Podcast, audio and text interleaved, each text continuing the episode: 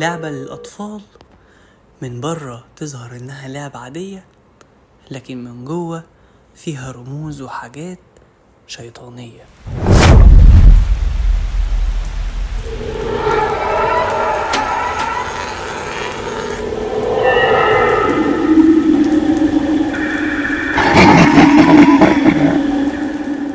في الفترة الأخيرة ظهرت لعبة وانتشرت بشكل مرعب. وهي لعبة من ألعاب المطبخ اسمها Good Pizza وبقت ترند على السوشيال ميديا خصوصا على الفيسبوك. واللعبة دي باختصار عبارة عن مطعم بيتزا.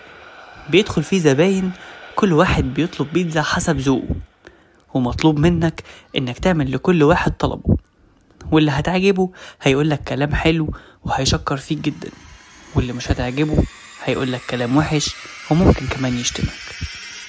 ولازم آخر كل يوم تعمل حساباتك وتوفر إيجار المكان وتكاليف الطلبات.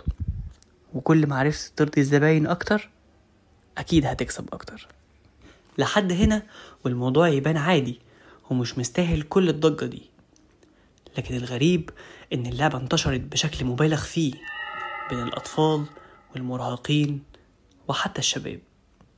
وبمجرد إنك بتعدي مستويات في اللعبة وتوصل لمستوى معين هتبدأ القناة الإخبارية الخاصة باللعبة اللي اسمها بي إن إن تعلن عن ظهور جماعة أو منظمة تتبع عبادة غريبة وإنها هتزور محل البيتزا بتاعك كنوع من أنواع المفاجأة يعني.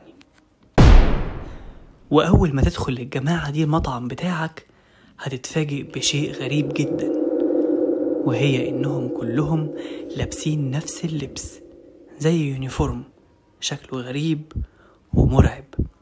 وبيقولوا على نفسهم المنظمة المقدسة. ولما تيجي تدور على شكل اللبس ده هتلاقي إن اللبس هو اللبس المخصص لعبدة الشيطان أو الماسونية. مش بس كده دول كمان مش هيجوا لوحدهم. دول هيجوا معاهم حاجة على شكل معزة أو جدي. طب ليه جدي بالذات؟ مش أي حيوان تاني يعني. لأنك لما تيجي تربط الأحداث ببعض هتلاقي إن الجدي هو الرمز الأهم لعبدة الشيطان. ولأن الجماعة دي بتعبد الشيطان بافوميت اللي بيظهر في شكل معزة أو جدي بقرون كبيرة وهو شيطان شرير جدا.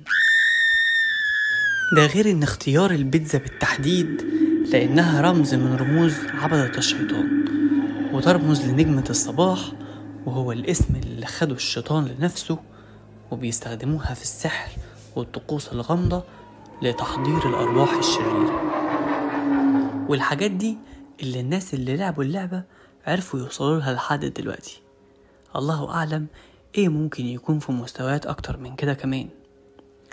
الخطر بقى إن صناع اللعبة ممكن يكونوا عايزين يرسخوا الرموز دي في دماغ الأطفال من صغرهم عشان تبقى بالنسبة لهم حاجة عادية. وتكون النتيجة إنهم يبقوا من عبدة الشيطان لما يكبروا أو إن الموضوع ممكن يوصل معاهم للانتحار زي ما حصل في ألعاب كتير زمان زي لعبة الحوت الأزرق اللي ظهرت سنة 2015 وكانت بتجبر الناس إن هم يعملوا حاجات غصب عنهم وإلا هيأذوهم هم وأهاليهم لدرجة إن اللي كان بيلعب اللعبة دي كان بينتهي بيه الحال للانتحار. أو زي اللعبة القديمة اللي اسمها Mister Mix وكانت لعبة من ألعاب الطبخ برضو. كان بيظهر فيها صور من ال deep web وسببت في جنان وموت ناس كتير حاولوا يعرفوا سرها. في النهاية أحب أقول إننا لازم نخلي بالنا من أولادنا ونحاول نشوفهم بيلعبوا إيه وبيتفرجوا على إيه وإيه هي اهتماماتهم عشان الأيام دي ما عادش في حاجة مضمونة.